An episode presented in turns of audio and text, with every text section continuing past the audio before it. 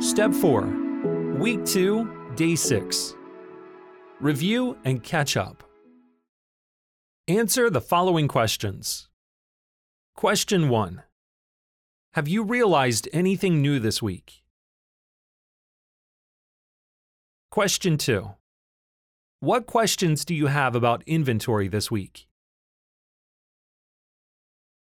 Question 3 What progress have you made this week through inventory? Question 4 Do you have any struggles to confess this week?